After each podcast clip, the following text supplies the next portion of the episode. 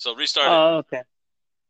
Ladies and gentlemen, welcome to another episode of uh, Let's Talk About It. We are here live from Reject City, USA. Um, with me today is the fastest podcaster of the Midwest. His name is Tony the Kid. Yes, thank you guys for joining me. Uh, it's me, the Kid, everybody. Welcome, welcome, welcome. We got a lot of cool things. Oh man, RJ, thank you for joining me as well on this Hell's Gate special edition of Let's Talk About It. Now, Hell's Gate is our wrestling topics are so strong that you'll feel like you're trapped in a triangle chokehold that opens the gates of hell. Which I guess, you know, it just gets you in there. yeah, I guess, you know, maniacal laugh. You know, they keep going with the maniacal laugh. it's so stupid. it's so dumb. Anyways, you guys, you know, you know, uh, let's talk about episodes. Oh man, RJ develops these little things and sayings. I just Ron Burgundy the hell out of it, and I just come up with cool stuff that comes out of my mouth. So, you know, it is what it is. now, first things on hand. Oh man, RJ, we got new king of ring, first ever queen of the ring crown. Uh, uh, let's talk about it. If I'm not mistaken, oh man, RJ, didn't we talk about this already at uh, Crown Jewel Review? Did we? I'm not even too sure. I think we were just talking about. I think we might have. Well, uh, let's yes. talk about where it would go from here. Where it would go from here. Well, expectation of it. Xavier Woods is new king of the ring. Think I believe needs to get a title shot, or if not, at least in the title contention, naming across the board. Give it maybe about a month. I give it a month as the king of the ring as he develops being the king of the ring standard or whatever. I think this is the time for, for him to utilize that type of um, you know title in the sense of the wrestling world and jump out and kind of introduce that to everybody for him to get his hand in the ring in order to you know fight for the championship. So I guess that makes sense. That's my thing. What do you think? Yeah, I agree. I think that right now, with him winning the King of the Ring, he's bound to start entering into the world title picture soon. Uh, he's a good wrestler. He's a heck of a talker on the microphone. So he has he has all the needs to become a world champion. Yeah, agreed. I, I will agree with that. He does. He. I think it's time for do. You know, time for do for him. If anything, before that, I would have to say it would have been better off for him to be a big title contention for at the Intercontinental. At least before. I think that's something that he should have been fighting for for um, at least for himself, just because of you know him going in and out, being like the manager somewhat to the team, but still wrestling. And he has great matches. It's not like he's slow. It's not like he's not entertaining. He has good matches. It's just why hasn't he given his shot? You know, why not get his shot? So I guess I would leave it at that. Hmm. So yeah, same thing could be said about Zelina Vega. I think uh, I don't feel like she's gonna be lasting in the company long though with her husband in AEW. So I think this just uh this was just one of those where they want to give her a title because of what they did to her. They released her early in her uh and the year that happened. You know, they released her with no reason at all. Well, you also got to look. I think I think by this happening, it kind of shocked me and surprised me that they were going this route. But I guess you got to look at it as the you know if they're trying to target a bigger fan base. You know what I mean? And especially for the women, women fan bases that seems to feel like what they're aiming for. If I'm not mistaken, she's a very she's the first Hispanic, you know, women to uh, of course in general Hispanic to win something of a caliber status of a queen of the ring, especially being the first one winning it. So, so it's like, you know, it, it, I guess there I guess it was a business choice knowing if I if I'm if me knowing Vince his idiocy, it I feel like that's where his mind went. Oh, people are gonna love me. They're gonna love me. I'm gonna get a Hispanic lady and make her queen of the ring, and you know it's gonna be great. Yeah, it's gonna be good business, everybody. Yeah, everyone's gonna follow us. Yeah, you know what I mean? Like I can see that stupid type of talk coming from his ass, and him explaining that idiotic explanation. You know, oh, you know stuff like that or whatever. So it I, I don't know, man. It drives me nuts. I, I, but I guess that's where I see the business side of it, in that sense. What do you think? Yeah, I agree. I think it's more like you said. Uh, I think they were looking at something that would like get people to be like, "Oh wow, this is cool," you know. But also, it's like, how long is she gonna be there? So that's my only question. Is it's a good Right. thing they gave the tour, but also it's one of those where you know, let's try to find a way to shut the fans up. Right. Agreed. I agree. All right. Moving along, everybody. Fans aren't too happy with what's going on in Survivor Series and calling it lazy writing. Oh man, RJ, I think I think I would have to totally agree with that lazy writing statement because it just feels like that's where they're going. Their mindset has been going for almost a year now. So, what do you think? I agree, man. It seems like they booked this whole show together and they just toss whatever they can. That's what's been uh, WWE's uh, new motto for booking pay per view matches is let's just toss everything and see what sticks now. It really does, and it sucks. I think I think what I miss the most about Survivor Series back in the day, okay, Vince, if you're listening, what made you successful in this is having multiple different feuds colliding into one and then basically saying we're to have this team versus this team.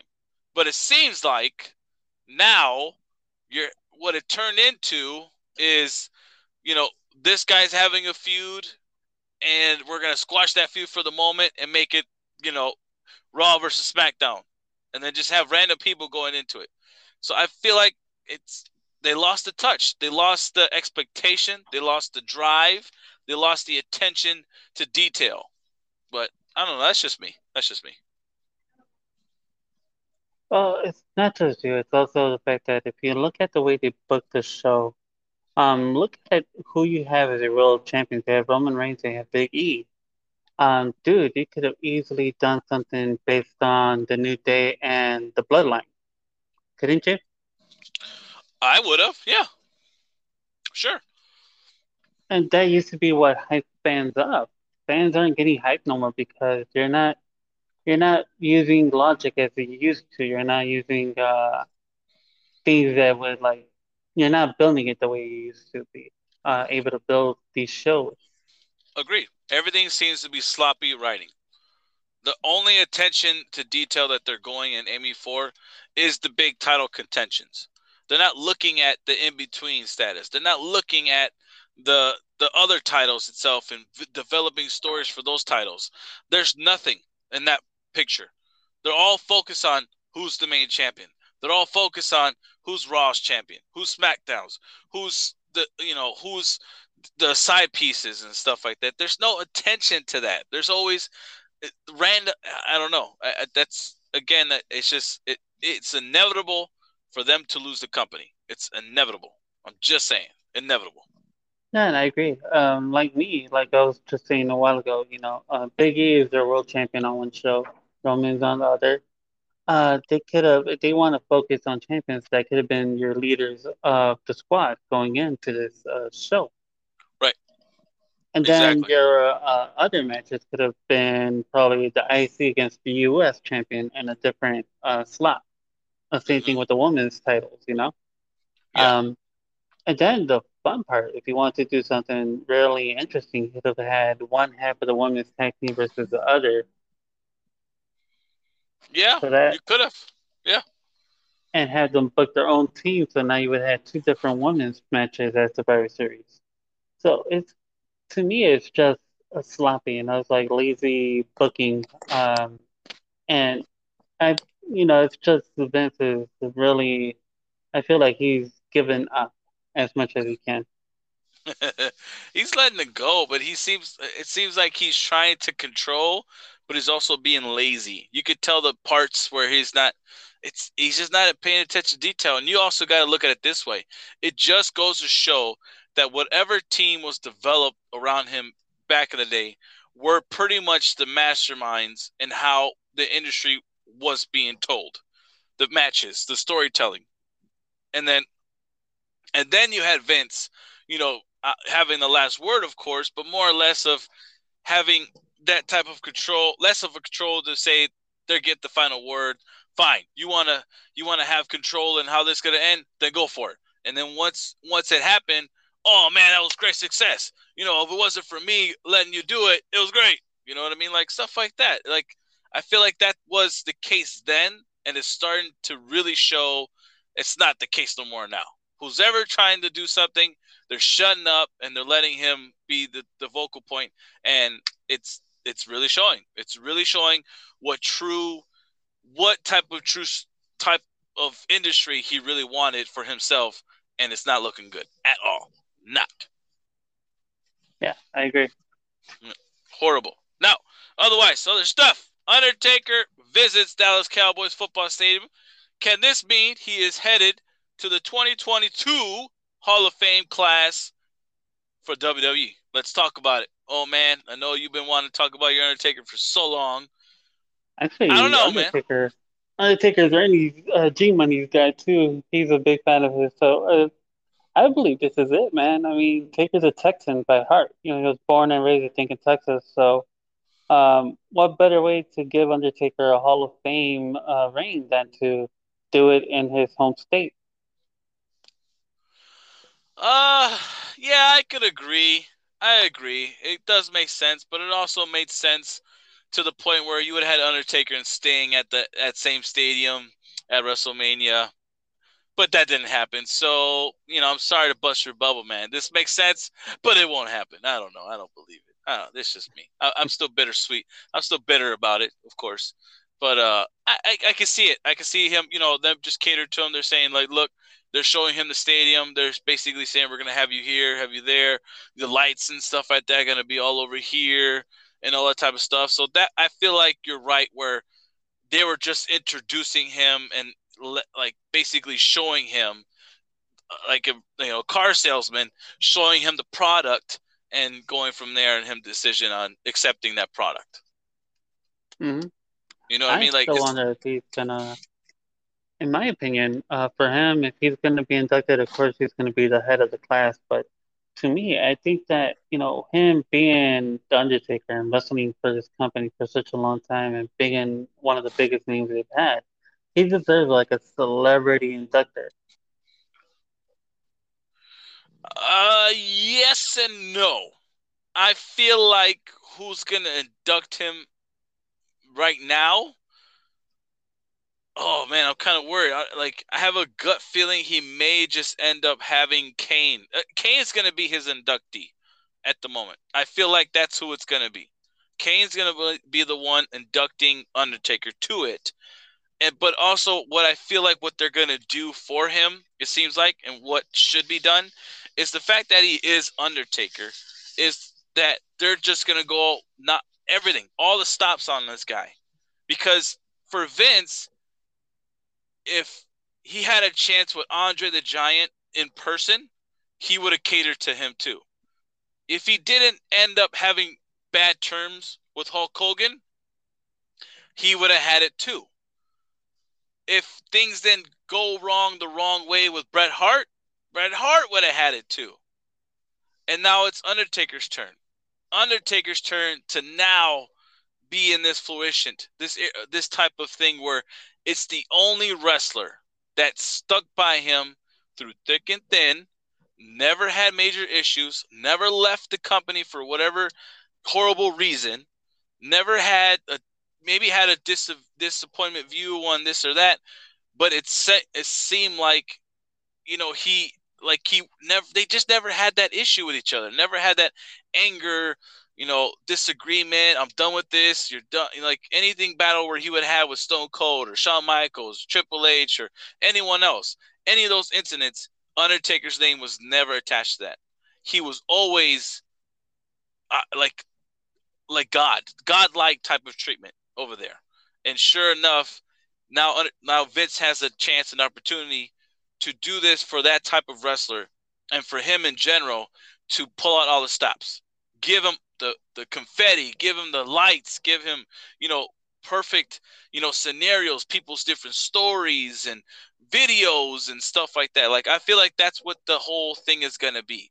It's nothing but a great monument of appreciation for the Undertaker, and especially at the Texas Stadium, AT&T Stadium.